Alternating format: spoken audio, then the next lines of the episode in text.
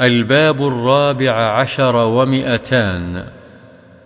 باب فضل قيام ليلة القدر وبيان أرجى لياليها.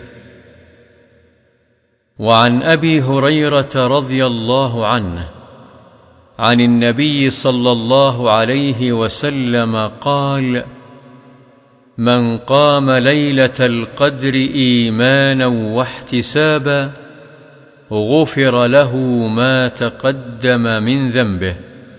متفق عليه.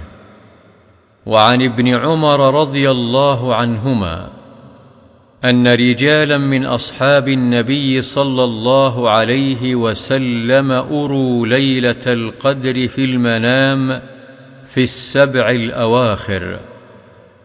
فقال رسول الله صلى الله عليه وسلم أرى رؤياكم قد تواطأت في السبع الأواخر فمن كان متحريها فليتحرها في السبع الأواخر متفق عليه.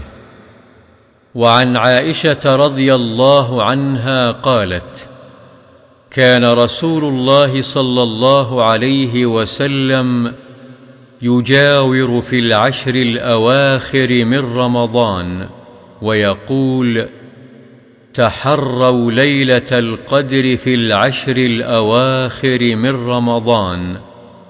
متفق عليه.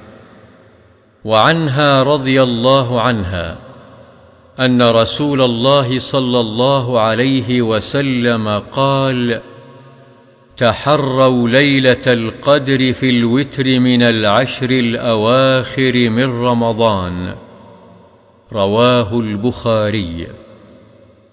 وعنها رضي الله عنها قالت كان رسول الله صلى الله عليه وسلم إذا دخل العشر الأواخر من رمضان أحيا الليل وأيقظ أهله.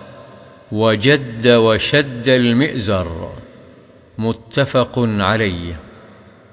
وعنها رضي الله عنها قالت كان رسول الله صلى الله عليه وسلم يجتهد في رمضان ما لا يجتهد في غيره وفي العشر الأواخر منه ما لا يجتهد في غيره.